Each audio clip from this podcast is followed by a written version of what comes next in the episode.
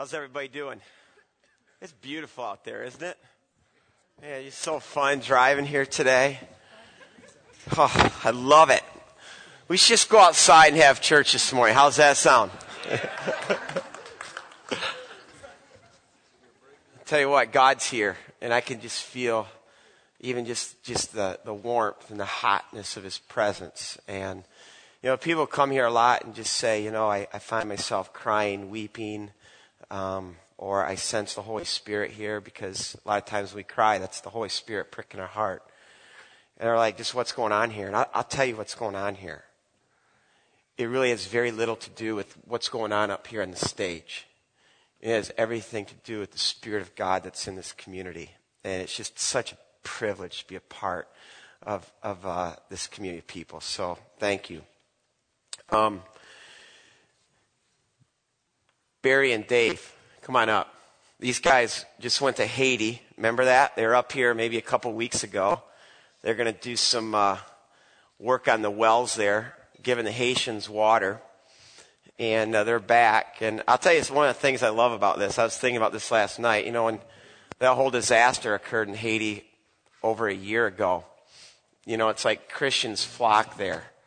And uh, I love that. But I love it that even a, over a year later, we're still going there, you know, and it's not kind of like the popular thing to do anymore. And, uh, guys, tell us about this experience you guys had.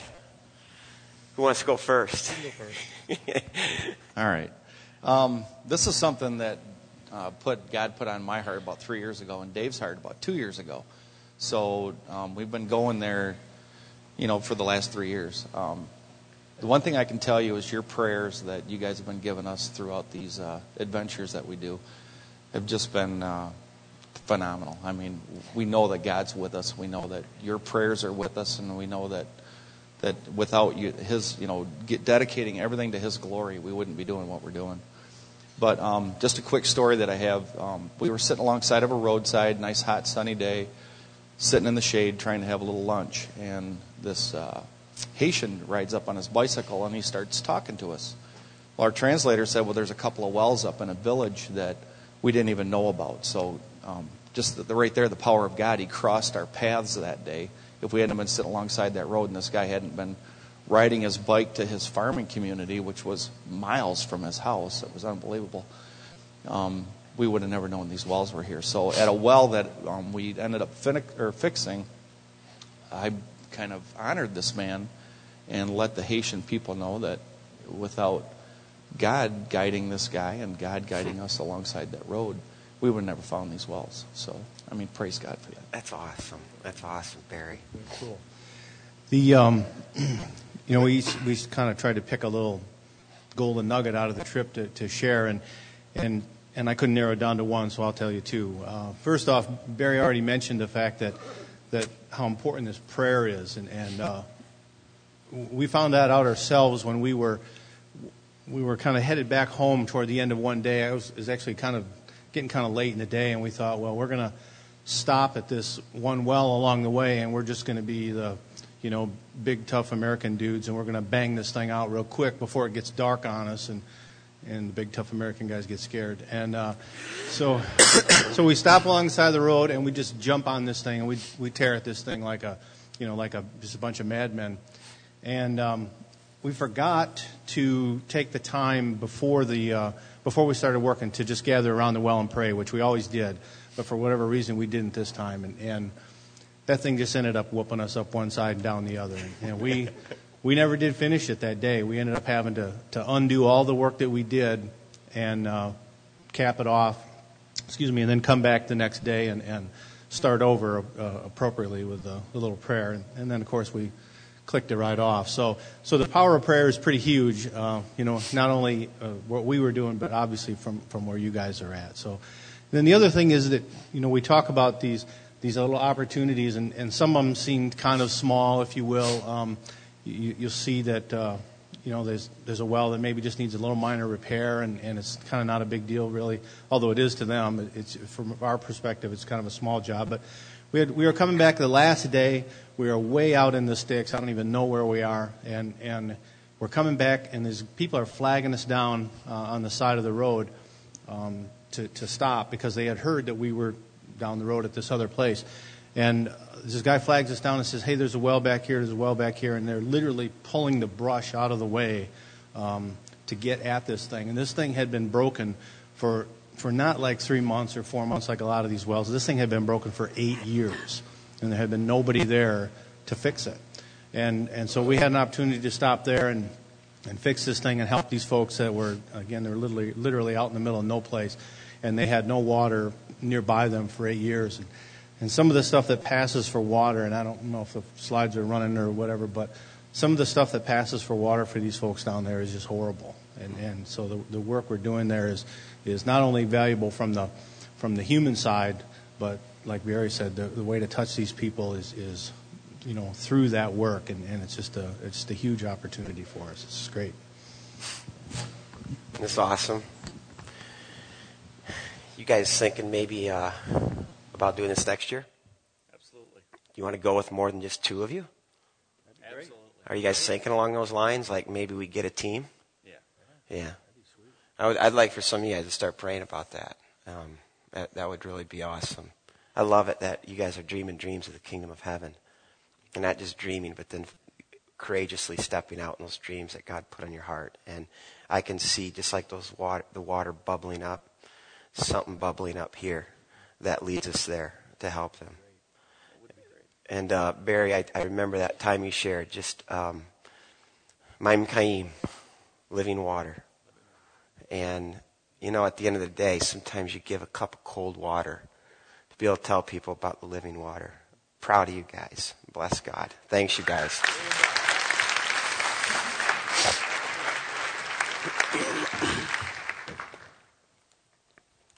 Stuff's going on all over this community right now. It's just fun. All right, we're going to step into God's Word this morning. And, you know, I don't know if you guys like listen to me when I say these kind of things, okay? But we were supposed to be in Genesis by now. Did anybody know that? Like, and then I, I got side toured, and we're going to do John chapters 2 through 5 here, um, which we did. And some of you are like, why aren't we staying in John? Well, I said we're going to just go through John chapter 2 through 5. And then we went to Romans 6 because we had baptisms that one Sunday. I thought, man, this would be such a great text to preach on the Sunday we do baptisms. Um, so we did Romans 6. But the problem with Romans 6 is that you really can't jump into Romans 6 without also looking at chapter 7 and chapter 8 because they're all like this whole package, all right? And then combined with the fact that God's been putting on my heart that 2011 is this year where God's going to continue to push the, the gospel and the cross deeper into our lives, bringing about change, real change the kind of change that Christ and the gospel promises. Not that outside in, I, I, I, just clean the outside, but that, that change that starts in our innermost being, in our heart, and it just works itself out. Romans 6 through 8, I don't think there's a clear uh, part of Scripture that teaches how the gospel changes us. Okay? So that's the game plan. So today we're in Romans 7. And I, I just have to say that this is probably one of the most famous texts in the book of Romans, maybe even in the New Testament. Before we go there, I just want to say, say a few things. This is probably one of the most controversial texts in the New Testament. Um, because of that, I do not want to approach this text or any text with this need to be right. Because I could be right about this text and still not have my life changed by Christ, or I could get this text wrong and still have a life changing experience with the Savior. Okay? So don't need to be right this morning.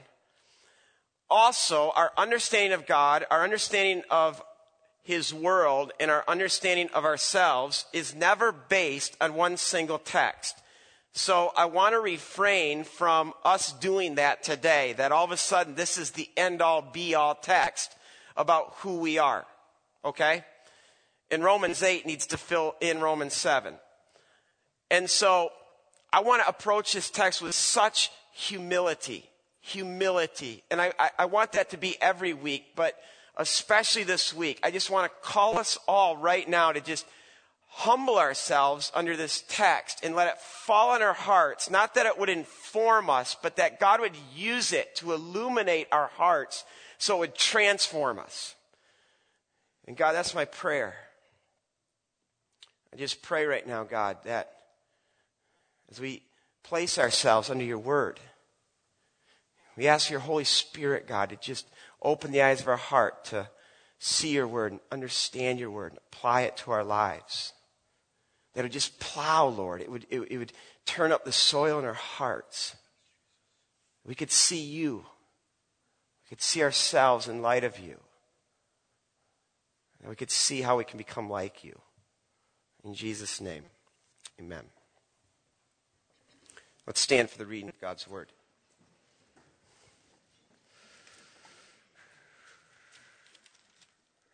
This is Romans 7. I'm going to begin at verse 7. You can see the heading there struggling with sin. and I think that that heading is actually pretty accurate as to what this text deals with. Get ready this morning, okay? We're going to think and we're going to plow. What shall we say then? Is the law sin? Certainly not.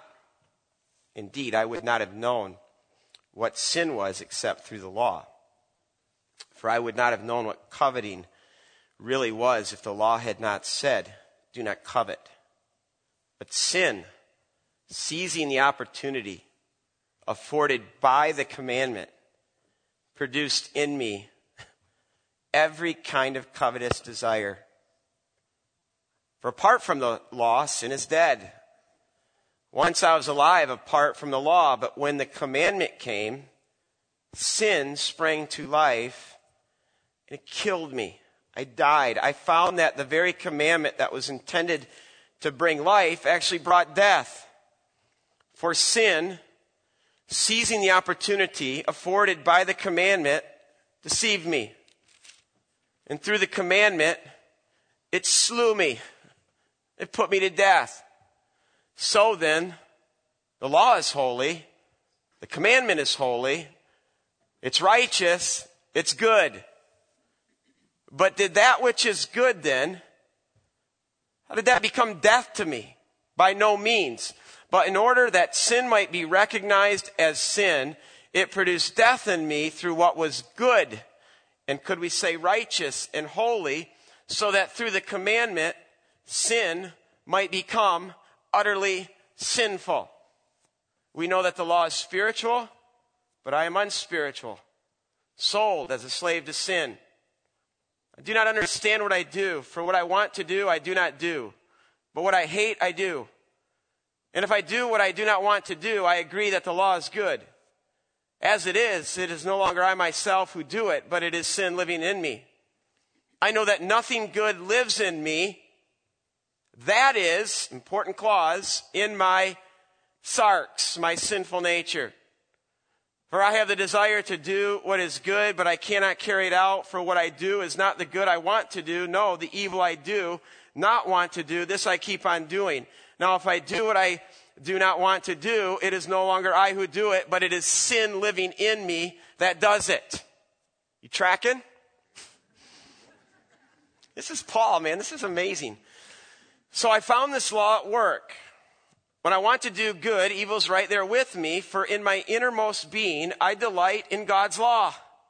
But I see another law or principle at work in the members of my body, waging war against the law of my mind, making me a prisoner of the law of sin, and at work within my members. Oh, what a wretched man that I am. Who will rescue me from this body of death? Thanks be to God through Jesus Christ our Lord. This is God's word. You can be seated.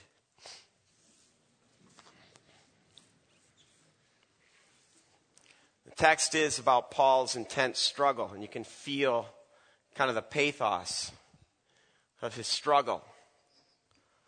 And I want us to know here, while Paul certainly struggled with things outside of himself, I'm sure Paul struggled with the world.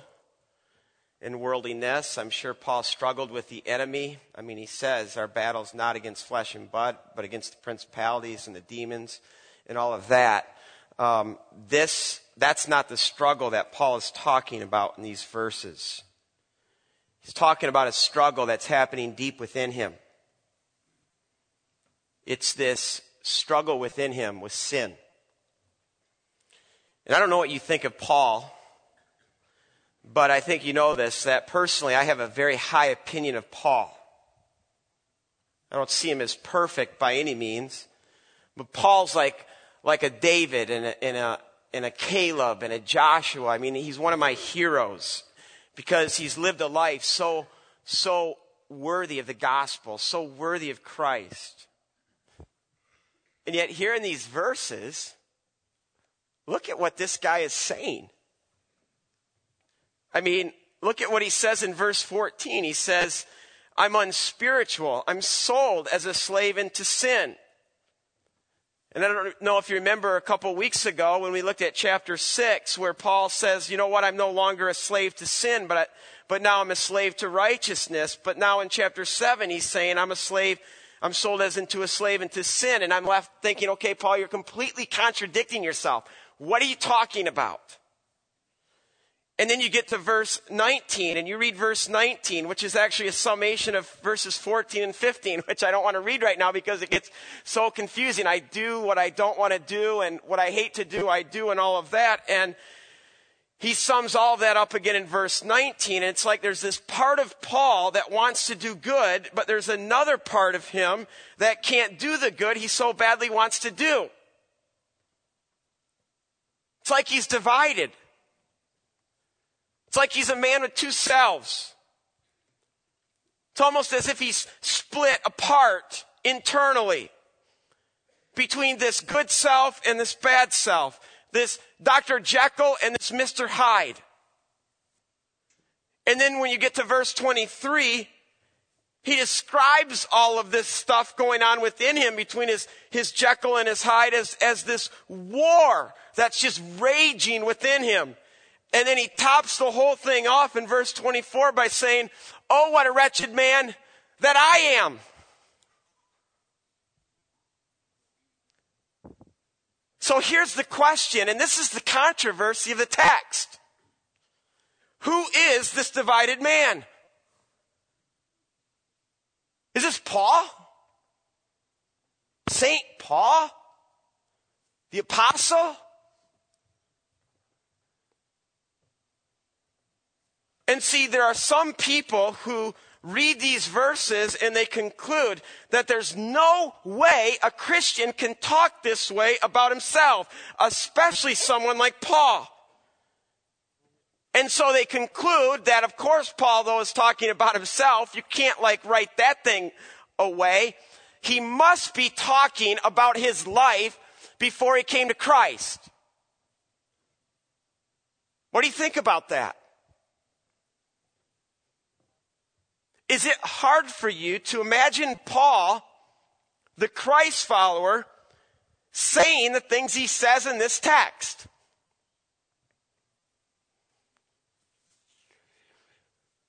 I'm just going to cut through it right now. For me personally, and some of you might just get up and leave right now, this describes me. and it describes my experience as a Christian. And you know what? You might say right now that you don't struggle with sin, but I do. I feel this war raging within me. You may say that you're living this victorious life in Jesus. And while I see victory in certain places, I still make my wife cry. I still hurt and let down my kids? That's a great amen. I still fail as a pastor. I still struggle with, with, with pride and self centeredness. I still look at things I shouldn't look at. I still say things I shouldn't say. I still do things I shouldn't do. I'm a divided man. I'm a man with two selves. I still have my Mr. Hyde. But I don't want my experience to interpret any text of the Bible. I want the text to interpret the text. And as I've studied this text, this is how I see this text working. As I stated, and I think the NIV gets it right with that little subtitle heading, I think this whole text is about Paul describing this internal struggle he has with sin. Now, something I want you to see in terms of how this text works. Verses 7 through 13 are in the past tense. Verse 7 is in the past tense. Verse 8 is in the past tense. Verse 9 is in the past tense. Verse 10 is in the past tense. Verse 11, 12, and 13 are in the past tense. We need to see this because here Paul is describing his past life. And he's talking about his struggle with sin in his past life as a Pharisee. We're going to say more about this in a little bit. And you could even bracket that in your, in your Bible and say, Paul describing his past life with sin as a Pharisee. Then in verses 14 through 25, Paul moves from the past tense to the present tense. So in verses 14 through 25, it's no longer I was and I did, but now it's I am and I do. So in verses 14 through 25, Paul is now speaking in the present tense as what? A Christian. Someone who's placed his life in Christ. And so in these verses, verses 14 through 25, he's speaking of his struggle with sin as a Christ follower. Now I know what some of you are thinking right now. You're like, wait a second. I thought that when I become a Christian, this battle's over. Christ is won. My Mr. Hyde is gone. The old nature, it's gone. The new has come. And now all of a sudden we just live this victorious life in Jesus Christ. We're still divided. We still have a divided self, and all of life is a battle between these two selves. But here's the deal, and we're going to see this in the weeks to come. When you and I become a Christian, we do not move from warfare to peace.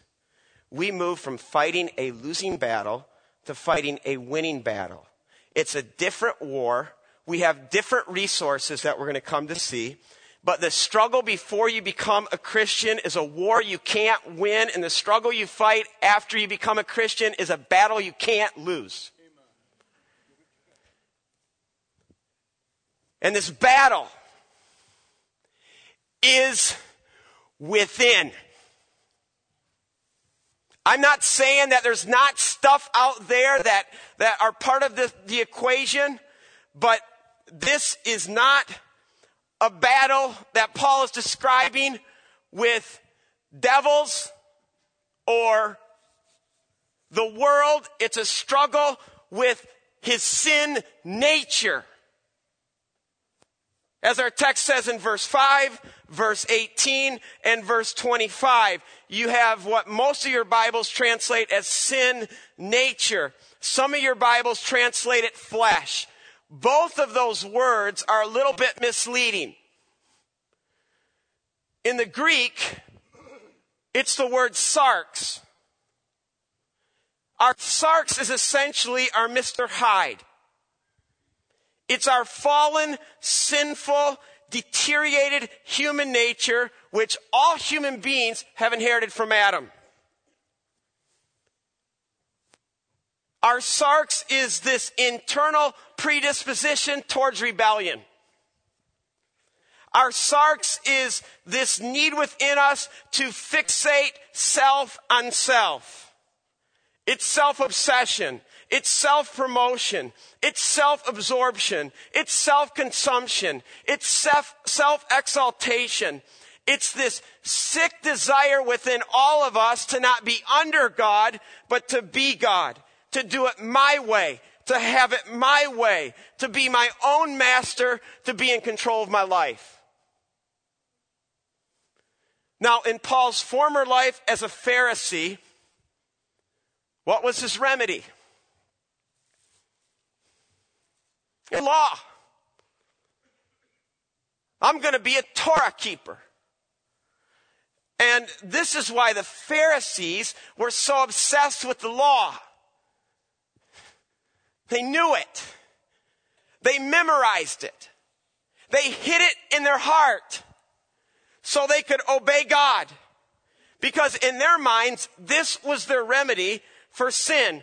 Now, when Paul's talking about law, and when we think law, we think Ten Commandments.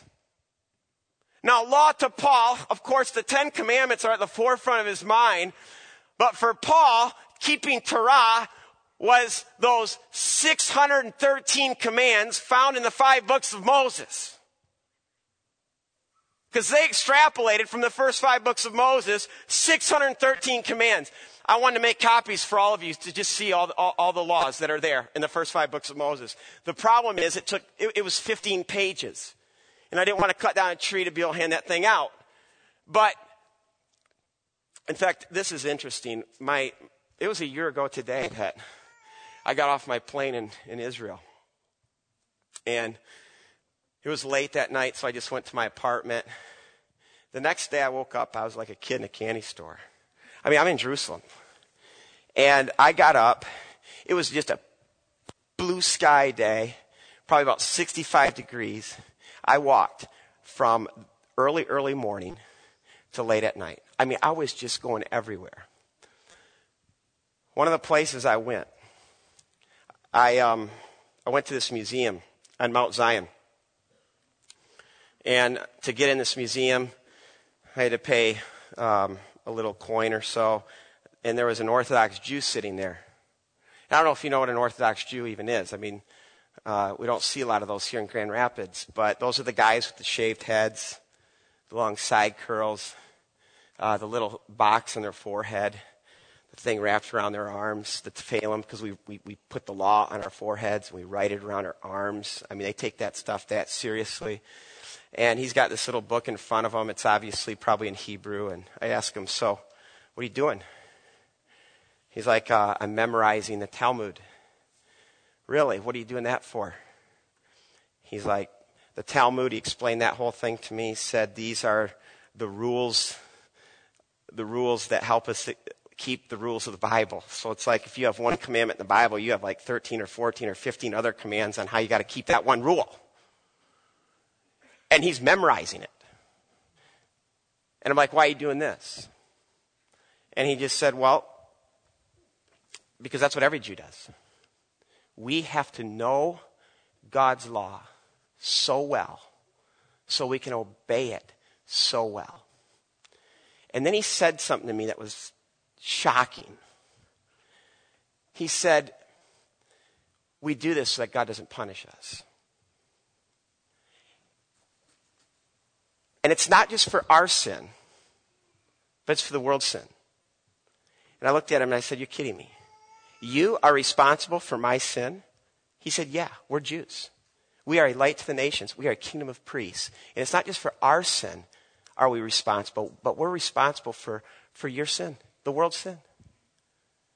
And the craziest thing is, this whole conversation is taking place in a Holocaust museum. And so, with all the sensitivity I had, I said, So, are you telling me that Jews are responsible for this? And he said, Yeah, we are. And he said, I can tell you something a lot worse than the Holocaust. It's a Jew who doesn't know Torah and keep it. I felt this weight on this guy. Just, oh, and this treadmill of we got to do this and we got to perform it. and We got to perfect it. And if we blow it, not only are we going to get punished, but the world. But you know what else I felt in him? arrogance because he really believed they could do it. This is Paul, the Pharisee. And see, Paul never, as a Pharisee, would say, Oh, what a wretched man that I am.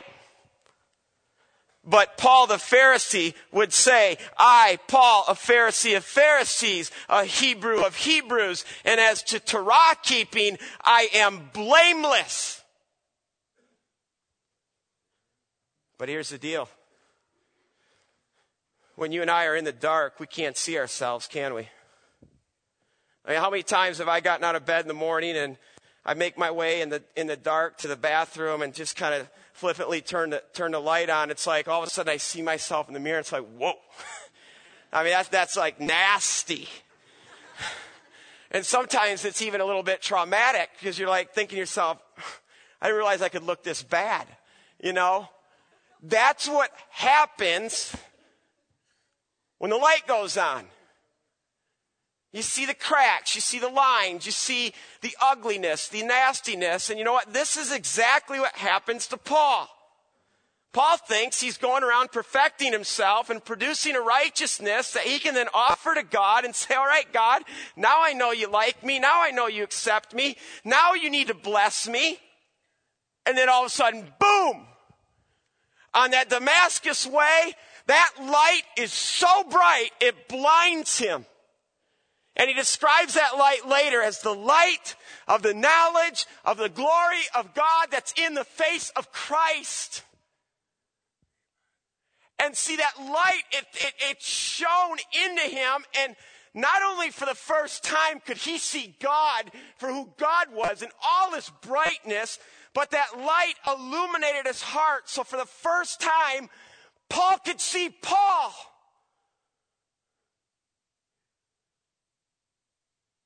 And what does Paul see? Verses 14 through 25. He sees this divided man. He, for the first time, sees his Mr. Hyde. Something that Pharisee could never see. And for the first time, Paul can say, Oh, what a wretched man that I am. Can you say that today? Can you see yourself? See, because what I want us to know is that seeing our sin and being able to say about ourselves what Paul says about himself in verses 14 through 25, that is not the mark of spiritual immaturity. That is the mark of a, of a mature believer. Because the closer you and I get to the light, the more we're going to see cracks, the brokenness, the sin, and the evil that's in all of us. And I think C.S. Lewis said it so well when he said, You know, you ask Adolf Hitler if he was a bad man. He'd say, No. You ask Lincoln if he was a bad man. And he'd say, To such a great degree. And then he says, You know, common sense just tells us that the better you really are, the worse you feel to be. And the worse you really are, the better you feel to be. Think about that. And see, if you and I read verses 14 through 25 and we say a mature Christian doesn't talk this way, well, I'll be honest with you, that's frightening to me. Because what it probably means is that you don't see yet the holiness of God. I mean, I drove here this morning. I looked at that brilliant sun, pure. My eyes could hardly look at it too long.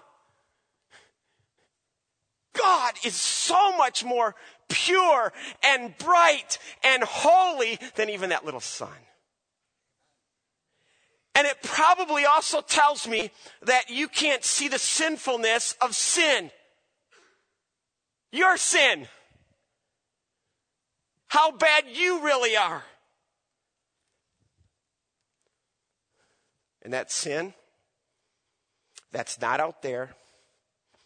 It's not in some group of people, in some bad people, but we're the good ones. That sin is in you. And it's in me. In fact, two times in this text, in verses 17 and 20, Paul says that sin that dwells within me. It's not out there. It's not something outside of me. It's not something caused by some devil. Sin makes its home in me. And your sin makes its home in you. And so don't pretend that it's something outside of you and don't make light of it and, and try to make it smaller than it is. Have some guts to see the sinfulness of your sin. I mean, Jesus made this so clear in Romans 7 when they're talking about cleaning the outside of the cup which is what Pharisees love to do, what religious people love to do, what a lot of Christians love to do. We love to get the outside really clean, but Jesus says, you know what? That's not where sin is. It's not on the outside. Inside is what Jesus says. It says, Jesus says, what comes out of a man. This is what makes him unclean. For from what, from, for from within, out of men's hearts, come evil thoughts, sexual immorality, theft, murder, adultery, greed, malice, deceit, lewdness, envy, slander, arrogance, and folly. All these evils come from inside and make a man unclean. See, and the closer we get to God, the closer we get to the light of God, the light of the gospel, the light of Christ, the more we're going to see all our guile, our self centeredness, our pride. We're going to see our Mr. Hyde. And I'll tell you, for me personally, it is like the bathroom experience. It's traumatic. I mean, just yesterday, even, if you could have been at our house at 10 a.m. in the morning and you saw it, it would have been traumatic to you. It was. And I'll tell you where it all ended in our own boiler room in our basement, where our whole family just got in a circle. And I started by saying, Your dad's a sinner. And your mom's a sinner. And Gabe, you're a sinner. And Bennett, you're a sinner. And Kate, you're a sinner. And we just met with the Lord. And had one of the richest times we've had as a family. It's traumatic for Paul. I just picture this guy. Like this Orthodox Jew, just thinking he's so good. I'm, I'm keeping Torah. I'm a Pharisee of Pharisee. I'm exceeding even all my classmates. And then all of a sudden, boom! The light of God shows up in his life and he's blinded. You know what? You see it throughout Scripture. You see it with all the spiritual greats. You see it with Job. Listen to what Job says in Job 42. He says, My eyes had heard of you but now my eyes have seen you. Therefore, I despise myself and repent in dust and ashes.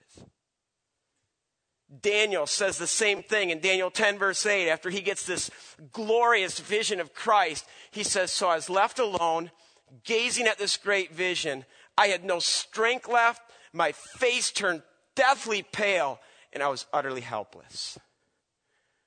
Isaiah, Isaiah says the same thing in Isaiah 6. He's, he's ushered into the throne room of God, and all he can say is, Woe is me! I'm unclean, I'm ruined, and I live amongst a people who are unclean and ruined because my eyes, they've seen the King. John describes it in Revelation. He says, I saw him and his eyes were like blazing fire and I fell down like a dead man. And then you get to Revelation chapter 5 and, and John's weeping and he's saying, all right, who's worthy to open up the scroll? Who can open it up? And I'm going to tell you something. John in his previous life, Paul in his previous life as a Pharisee would have said, I'm worthy. I'm worthy. I can do it. And he's just weeping. Who's worthy? See, I don't know if the author actually of, of uh, Dr. Jekyll and Mr. Hyde actually named Hyde for this reason, but I think it's a great name because our Hyde likes to hide, doesn't he? I mean, Hyde likes to remain hidden. This goes all the way back to the very beginning Adam and Eve.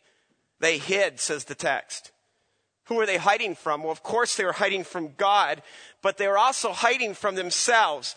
And it wasn't their nakedness that they were trying to cover because they had always been naked. They still are naked. What they're trying to cover at this, at this moment is their hide. And people have been hiding ever since. Hide hides. Now, what I find really interesting, going back to verses 7 through 13, where Paul, I mean, in these verses, I think Paul kind of sees himself as blameless, this Torah keeping Pharisee. Probably all he does is think about his good self. Look how good I am. Look how righteous I am. He was proud of himself. He was consumed with himself. He was fixated on himself. Yet what he couldn't see was this proud, self-centered Mr. Hyde beneath it all. He didn't want to see it. He couldn't bear to see it. But this is what I find interesting that as a Torah keeper, I think he could look at the Torah for the most part and feel pretty good about himself. So, you know what? I can do this. But he says there's one law that kind of pierced his self righteous armor and it slew him. He said it killed me. What law was that? It's right there in the text. It's the 10th commandment, you shall not covet. So I asked myself this week, why this law? Well, I think because all the other laws were kind of behavioral. Paul could look at those laws and say, you know what? I can keep these. I haven't killed anyone. I haven't stolen anything. I haven't committed adultery. I'm a pretty good son. I honor my parents. I don't have any graven images in my house. But see, this last commandment deals with one's heart. It gets at one's motives. Because coveting is more than wanting. Wanting isn't bad. God gave us wants and desires. But it's this idolatrous kind of wanting. It's not just wanting bad things, but it's wanting things too badly. In fact, then I looked at the word in the Greek and I couldn't believe what I found. For those of you who were here two weeks ago, you know what word it is? epithumia. That's the word for covet in Greek. Thumia, of course, is the word for desire. Epi is the word for over. This is this inordinate desire that we have, not just for bad things, but sometimes for good things that leads to bad. Coveting is when I want something more than I want God. Coveting is when my heart says, God, you're not enough. I need this, this, and this. Coveting is when my heart says, I need to have this to feel like I'm secure. I need to get this so that I feel like I'm worth something. I need to get this so I can really be satisfied. That's coveting. And so then when you start looking, because coveting really is the sin beneath all sin. I mean, why do you get angry? Why are you anxious? Why are you bitter? Why are you jealous right now? It's because you covet. In fact, what's the opposite of coveting? It's contentment. Are you content right now? Are you utterly content with your life? Are you utterly content with your circumstances? Contentment is being able to say in any and every situation, the Lord is my shepherd. I shall not want. See, in what Paul says, it's this law in particular, do not covet. This is the one that smote him. This is the one that killed him Because underneath all his goodness, there was this self righteousness, this self importance, this self centeredness, this self absorption, this, this need to be better than everybody else.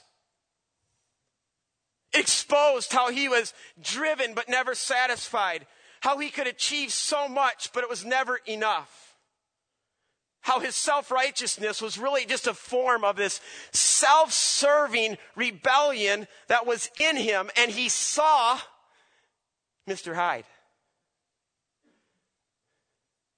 Can you see yours? Can you see that there are two ways to be self centered and self absorbed? Of course, one is by being a very bad rule breaker. We see that thing a thousand miles away. But another way to be self centered and self absorbed is by being a very good self righteous Pharisee.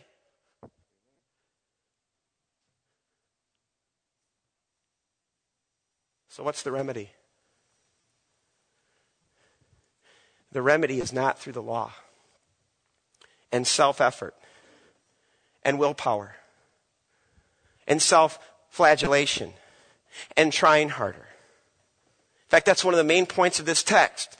The law, it's good, it's righteous, it's spiritual, but the law is powerless to save us. It's powerless to change us. In fact, it doesn't beat the sin out of us. It only makes the sin in us that much stronger. I mean, look at what he says in verse 5. He says the, the sinful passions that are aroused by the law, the law actually has this greenhouse effect on my sinful self. Because there's something about our hearts that when the law says don't, what does our heart say? Do. I see this with my kids. We're all at the table. This is years ago. Banging the fork. Don't bang your fork. Bang the fork. Don't bang the fork, you're getting a spanking. Bang the fork. Spanking number one. Bang the fork. I'm like, you're, why are you, why are you so dumb? And now it's like, you guys know as parents, once you pick a battle, baby, you got to win that thing, right? Even if it means 10 spankings. And after 10 spankings, I know it's just my kids, pastor's kids, right?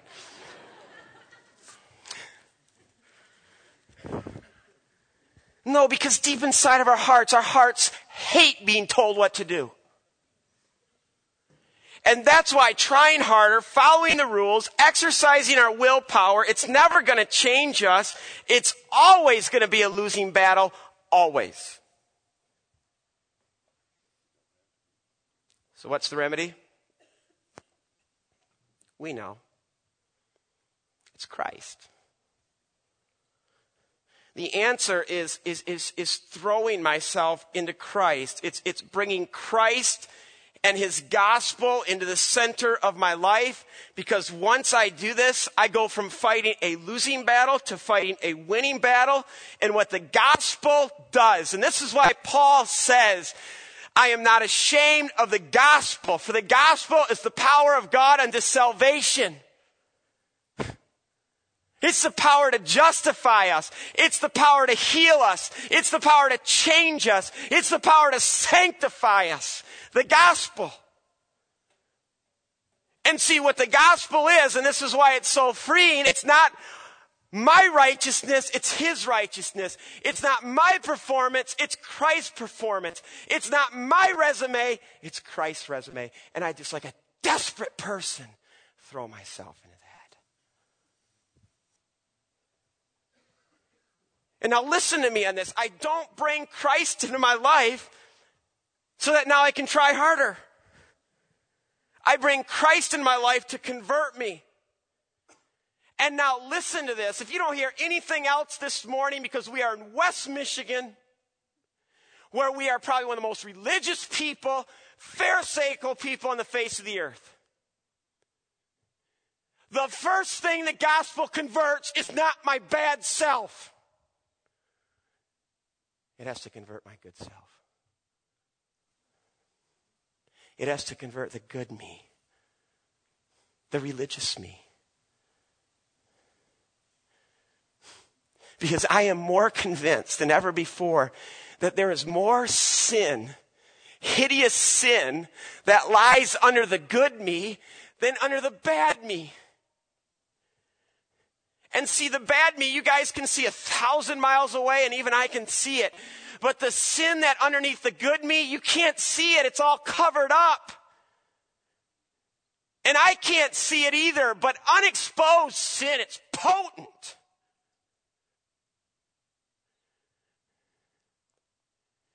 And I think some of you who are saved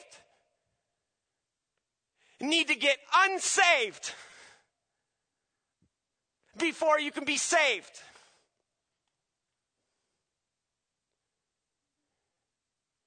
Because you're saved is still all about you and you being good and your righteousness and your performance. Get unsaved. It's not about you. You know what this is about? It's the gospel. You know what the gospel is? It's so beautiful in verses 24 and 25. It starts with this being able to say, Oh, what a wretched man that I am. That before you, God, when I see your face shining like the sun, I fall so short. I'm helpless. And I'm desperate. I mean, Jesus told the parable. He said, you know, there's, there's this Pharisee and he comes into the temple to pray and he just says, God, I thank you that I'm not like this person and I'm not like this group of people and all the bad people out there.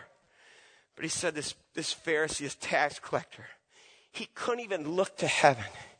He got on his knees. He just beats his breast. Lord, have mercy on me, sinner. When's the last time you wept and said, Oh, what a wretched man that I am? When's the last time you beat your breast?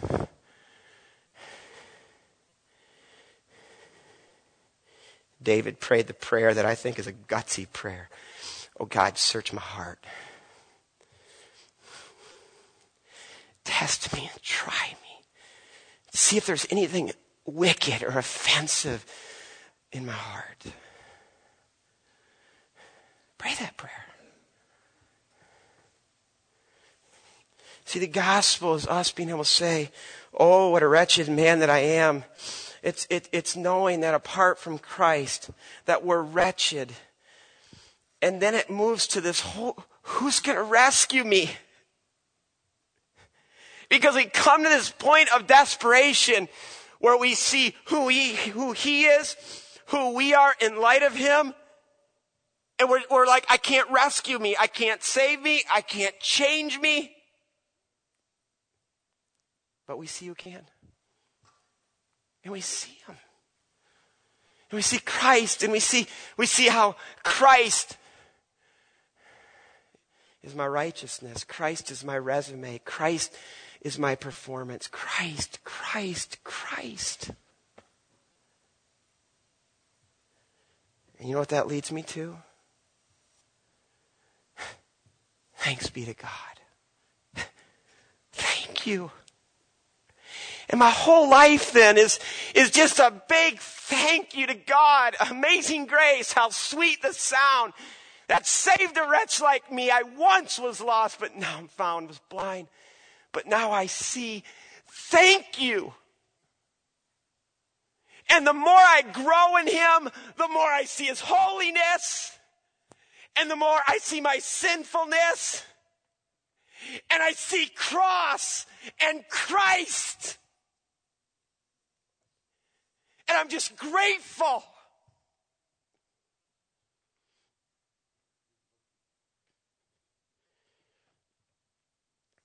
You see that Jesus did what you could never do? Do you really see and know that he lived the life that you were supposed to live, but you can't live it? I mean, the Bible says he came and he took on flesh, he took on sarx, and blow by blow, he lived that life and he never gave in. He lived a perfect life. And then he ended it all by dying on that cross. And he didn't just die to say, Look how much I love you. He died the death that you and I deserve to die. He became sin. He became Mr. Hyde. He became all of our Mr. Hydes so that we could become the righteousness of God through Christ Jesus. And see, his victory, his victory is our victory. It's like David that one day when he defeated Goliath. David, as one man, went down that hill, he slew him. And the whole Israelite army, they got to participate in that victory. Same with Christ, he slew them. And now we just get to participate in it. And here's the deal if you want to change, don't you come to Christ through the gospel of, oh, what a wretched man that I am. Who will rescue me from this body of death? But thanks be to God. And then leave that to yourself. Now I'm going to make myself good and I'm going to sanctify myself and I got all these techniques that I'm going to apply. No, don't leave this. Don't leave it. You never leave the cross. You never have, you never leave the shadow of the cross. You never stop clinging to it. Take your eyes off yourself. Fix your eyes on Him. And now I'm stepping into Romans 8, but I don't care. Turn your eyes upon Jesus. Look full in His wonderful face. And the things of earth will go strangely dim. Even your Mr. Hyde in the light, in the light of His glory and grace. Let's pray.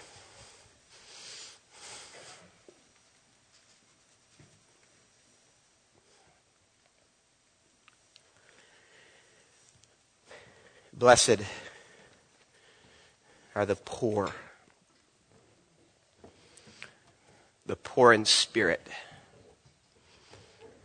the spiritually bankrupt the spiritual beggars, for they will inherit the kingdom of God.